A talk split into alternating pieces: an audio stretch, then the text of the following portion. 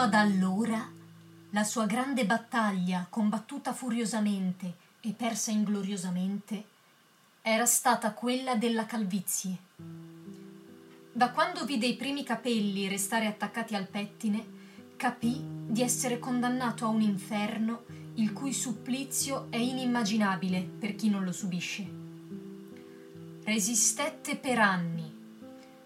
Non ci furono né lozioni né pozioni miracolose che non provasse, né credenze a cui non credesse, né sacrificio che non sopportasse per difendere dalla devastazione vorace ogni pollice della sua testa. Imparò a memoria le istruzioni dell'almanacco Bristol per l'agricoltura, perché aveva sentito dire da qualcuno che la crescita dei capelli aveva un rapporto diretto con i cicli dei raccolti. Abbandonò il suo parrucchiere di tutta la vita, che era solennemente calvo, e lo cambiò con un forestiero arrivato da poco, che tagliava i capelli solo quando la luna entrava nel quarto crescente. Il nuovo parrucchiere aveva incominciato a dimostrare in realtà di avere la mano fertile quando si scoprì che era uno stupratore di novizie ricercato da varie polizie delle Antille e se lo portarono via in catene. Florentino Arisa aveva ritagliato tutti gli annunci per calvi che trovò sui periodici del bacino del Caribe, sui quali pubblicavano le due fotografie insieme dello stesso uomo. Prima pelato come un melone e poi più peloso di un leone. Prima e dopo l'uso della medicina infallibile. Dopo sei anni ne aveva provate 172 oltre ad altri metodi complementari che apparivano sull'etichetta dei flaconi.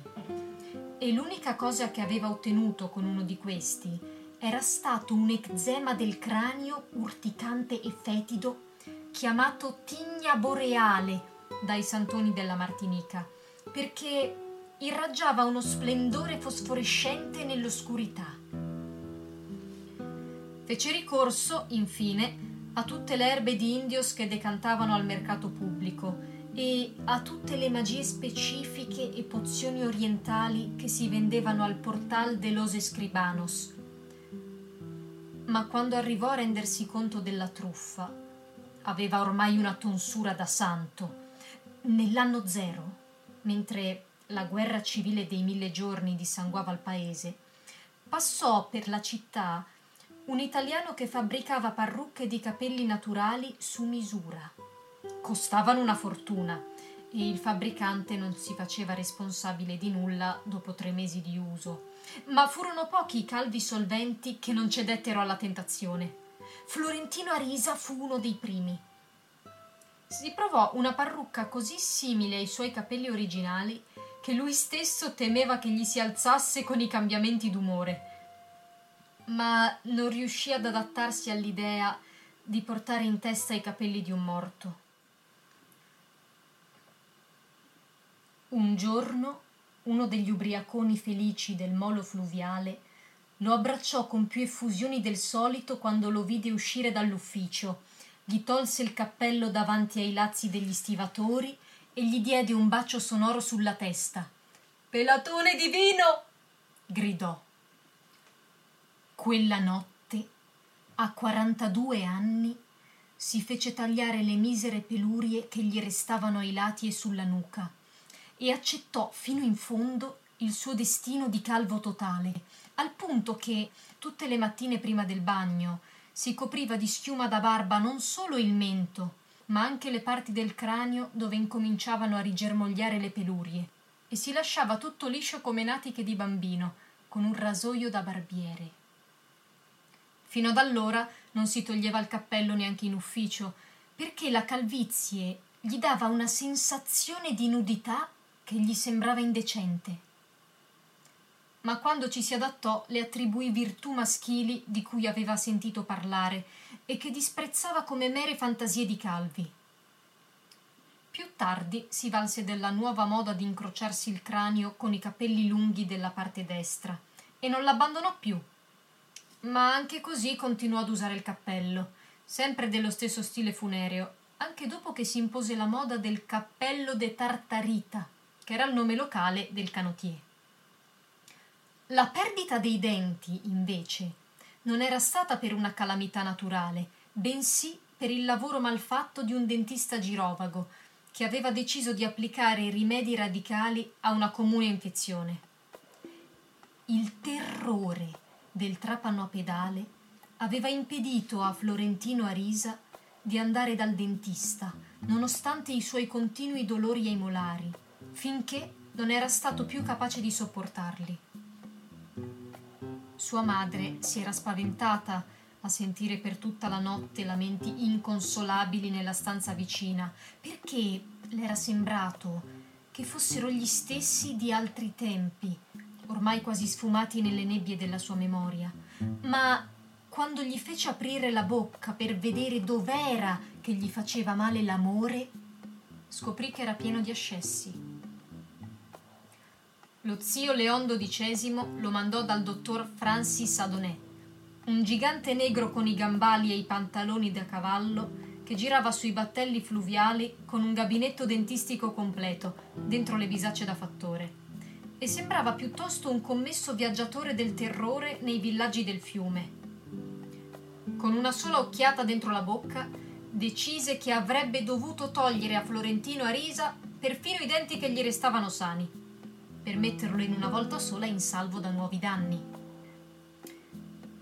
Contrariamente alla calvizie, quella cura da asino non gli diede nessuna preoccupazione, salvo la paura naturale del massacro senza anestesia. Tantomeno lo disgustò l'idea della dentiera.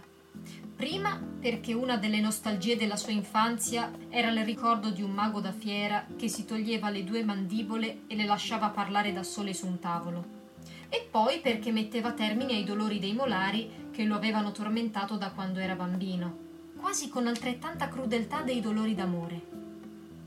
Non gli sembrò una zampata furba della vecchiaia, come gli era sembrata la calvizie, perché era convinto che, malgrado l'odore acre del caucciù vulcanizzato, il suo aspetto sarebbe stato più pulito con un sorriso ortopedico. Così si sottomise senza resistenza alle tenaglie con uno stoicismo da asino da carico. Lo zio Leon XII si occupò dei particolari dell'intervento come se fosse stato sulla sua propria carne. Aveva un interesse singolare per le dentiere, contratto in una delle sue prime navigazioni sul Rio della Magdalena e per colpa della sua affezione maniaca per il bel canto. Una notte di luna piena, all'altezza del porto di Gamara, scommise con un agrimensore tedesco di essere capace di svegliare le creature della foresta cantando una romanza napoletana dalla veranda del capitano. Per poco non vinse.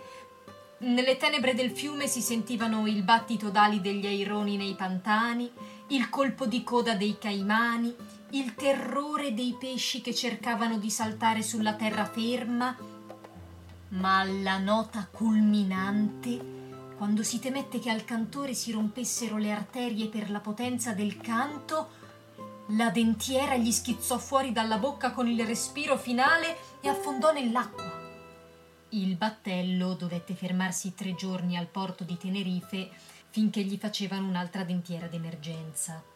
Fu perfetto ma nel viaggio di ritorno, cercando di spiegare al capitano come aveva perso la dentiera precedente, lo zio Leon XII aspirò a pieni polmoni l'aria ardente della selva, emise la nota più alta di cui fu capace, la tenne fino all'ultimo respiro, cercando di spaventare i caimani al sole che guardavano senza neanche sbattere le palpebre il passaggio del battello e anche la nuova dentiera affondò nella corrente. Da allora ebbe copie di denti dappertutto, in luoghi diversi della casa, nel cassetto della scrivania e una su ognuno dei tre battelli della compagnia.